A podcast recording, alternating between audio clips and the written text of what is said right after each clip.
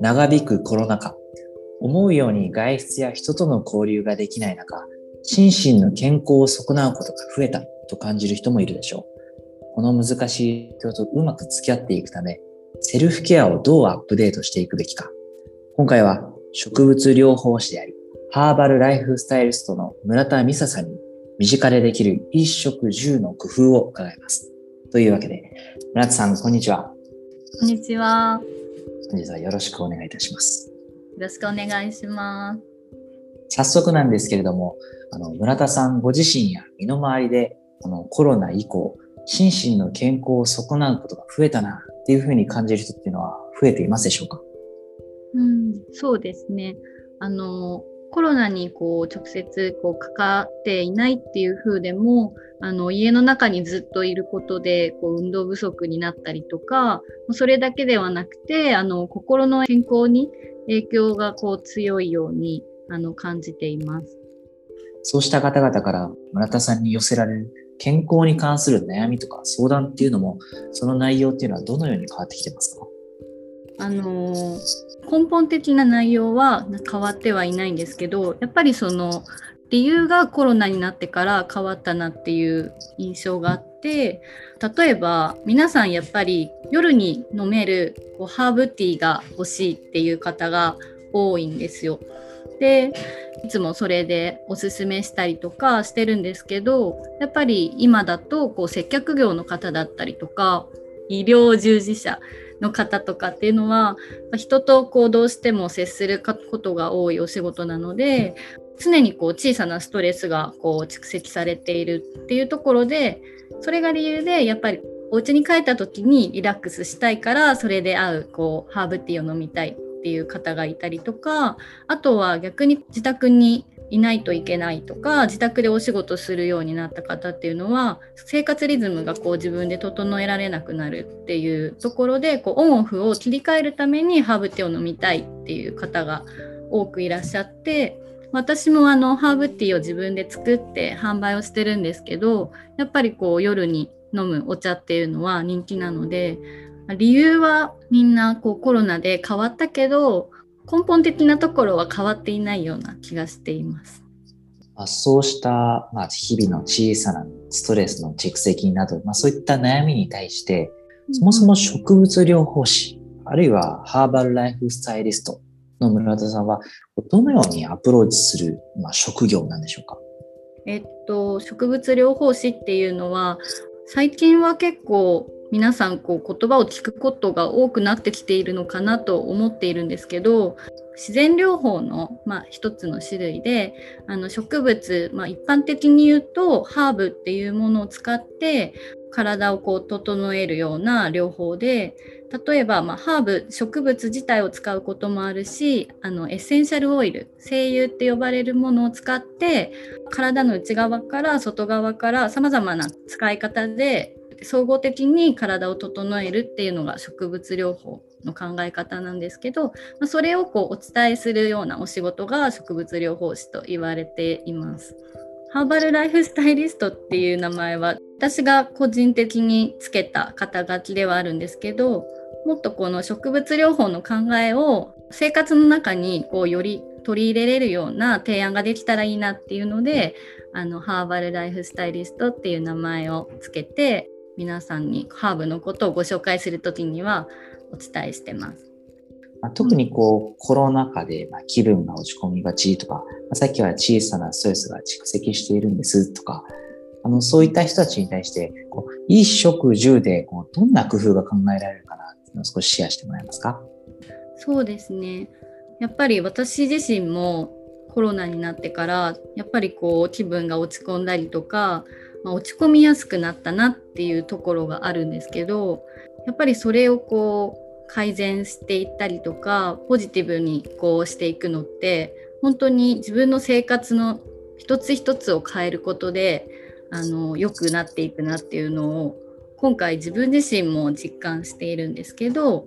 やっぱりその中で皆さん多分自然となんだろう体現されてると思うんですけど自然の中にこう身を置く環境を作るっていうのはすごくやっぱり重要だなと思っていてでもそれって、まあ、衣食住の中で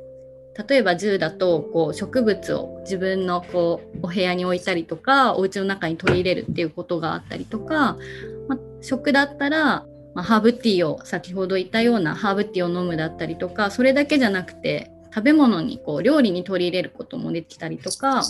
あとまあ「い」で考えると声優を選んでそれをこう家具というかソファーとかカーテンとか空間にこうつけたりとか洋服とかにつけたりとかこういろんなことがあると思うんですけどいろんなものを試してみて自分にこう合ったりとか自分の生活してこう仕事とプライベートのバランスの中で何が合ってるかっていうのをなんか今は試してみる時期じゃないかなと思ってます。もしその取っかかりとして何かこうなんか tips みたいなのを加えたら取り組みやすいかなと思うんですけど、なんか例えば、えー、村田さんご自身でもいいですし、あるいは身の回りの方にアドバイスしているものの中で、どういった場所にどういったものを置いたりとかしていますか？私は今も観葉植物を自分の部屋の中に取り入れてはいるんですけど観葉植物だけじゃなくてやっぱりこうミントだったりとかローズマリーだったりとかちょっとこう、まあ、食べる食とかに使えるハーブを育てるっていうのはすごくおすすめしていて観葉植物ももちろんこう成長する過程を見るのが楽しいと思うんですけどなんかハーブもやっぱり成長する過程を見つつやっぱそれを採取するところまで楽しみにして育てられるので目標があるっていうのはいいのかなって 思ってます。なんかあとはなんか土物の植物があると今の時期はすごいいいかなって思ってます。土物あの土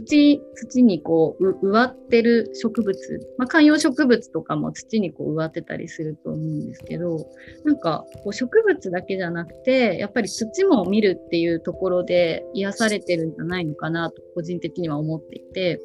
特にあの、えーと、去年の一番こうお家にずっといなきゃいけなかった時にやっぱ家から出られないと公園とかもなかなか行きづらかったりとかしてたので私は結構その土物の植物を見たりとかあとはお庭とかを見てるとすごく癒された思い出があって、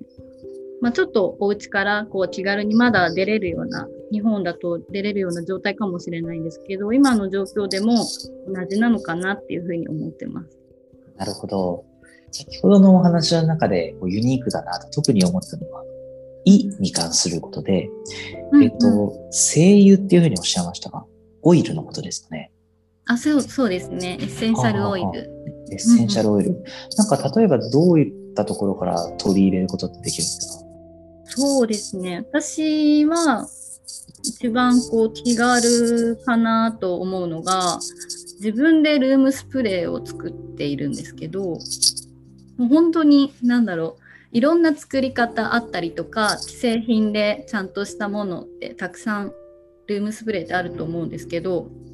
なんお水に精油を数滴垂らしてちょっとこう振って油分と水をこう中和させて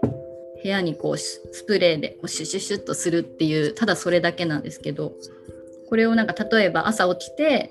ちょっと部屋の空気がこもってってるみたいな時ってあるじゃないですか。そういう時とかにこうシュシュッとやると気分転換になったりとかあとはやっぱり日々こう香りってあの今日好きだった香りが明日好きかって言われるとなんか日によってとか気分によって好きな香りって違うと思うんですけどなので少量だけ自分のその日に好きな香りのあの精油を選んでルームスプレーを作ってなんか1週間後は違うスプレーを作るとかっていう風に自分で量を調節できるんでこうハンドメイドのルームスプレーは結構おすすめかなと思ってます。結構あの日本でもエッセンシャルオイル置かれてるお店あると思うので、まあ、そういうところで購入されたりとかあとは最近私は結構おすすめだなって思うのは何ですかヒノキとかこう木の精油を日本の木材を使って精油を作ってるそれだけをこう売っているなんかブランドさんがいらっしゃったりするんですけどなんかそういうのってこう生産背景とかも感じられたりしてでさらにこう日本のこの なんか森の雰囲気を自分のお家でも感じられるしすごいおすすめだなって思います。なんかやっぱりセルフケアとかなんかちょっと頑張らなきゃいけないみたいな感じになったりとかすることもあると思うんですけどやっぱりこう自然と自分が感じてない小さなストレスがやっぱり大きくなって自分にこう降りかかってくるのかなっていうのを、まあ、自分自身も経験したことがあるので一つ一つのなんか小さな幸せを作っていくみたいな感じがセルフケアなのかなっていうふうに思ってます。なるほど。村津さんもハーバルライフスタイリストとしてお仕事が忙しくなってきたりしたら、うん、そういう日々の小さな幸せを見つけたり作っていくっていうことに対して、時間あるいはこうマインドシェアみたいななかなか咲きづらくなってくることっていうのも終わりなのかなと思うんですけど、そういった時っていうのは村田さんどういうふうな心がけしてますか？そうですね。私は結構、なんだろう。やっぱりこういう仕事をしていると、完璧な人なのかなっていうふうに思われがちだし、まあ、SNS とかこう植物があってとかもこう豊かな風に見られがちなんですけど、いつもこうお話しする時とかは、あの本当に私もダメな時はダメな人だし、病気になる時は病気になりますっていう風に正直にお話をしていて、でコロナになった時も本当に落ち込んで、なんか植物とかっていうこととかハーブってことから若干逃げてる時も あったりはしたんですけど、やっぱりなんか自分のこう気持ちとかが落ち込んだりとか、こうなんか病気のような感情になった時に、病院に行くっていうこと以外の選択を自分で知ってるっていうこと自体が、なんかいろんな逃げ道じゃないけど、自分をこう守る道を作ってるようなイメージがあるんで、なんかそれを持っているっていうのが大切だったりするのかなって思ってます。最後に、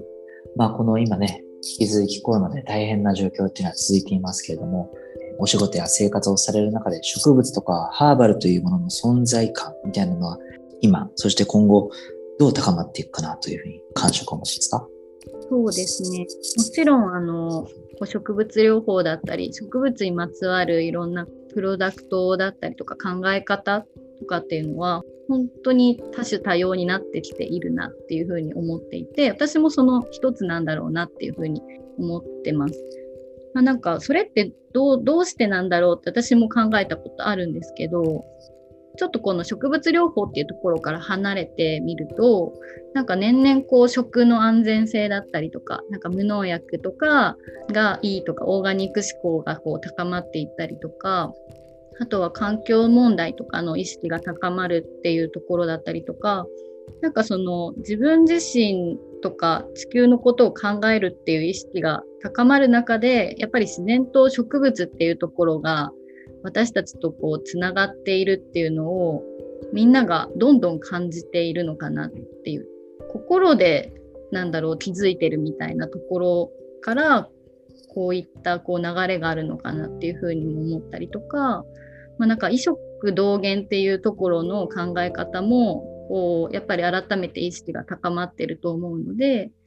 そういったところでもこう食と植物療法とかセルフケアっていうところがなんか全てのテーマが皆さん紐づいて興味のこう対象が高こう広がったり高まったりしているような風に思っています。まあ、でもやっぱりこういうお仕事してると心の不安だったりとかいろんなこうストレスが溜まっている方に会うことも多いですしそれが大人だけではなくて子供もそうだと思うんですけどみんなどこかで植物とこう触れ合うタイミングとかで癒しを感じていることがあるなっていうその人が気づいてなくてもこう癒されてるように見えることが私から見るとたくさんあるのでなんかこのあのお話聞いてくださった方で興味がある方がいたら些細なことでもいいのであの植物とかハーブと触れ合うことをあのしてもらうともしかしたらちょっと生活が幸せになるかもしれないなと思うのでぜひ取り入れてみてほしいです。そうですね。というわけで、今日は植物療法士であり、ハーバルライフスタイリストの村田美沙さんにお話を伺いました。村田さんどうもありがとうございました。ありがとうございました。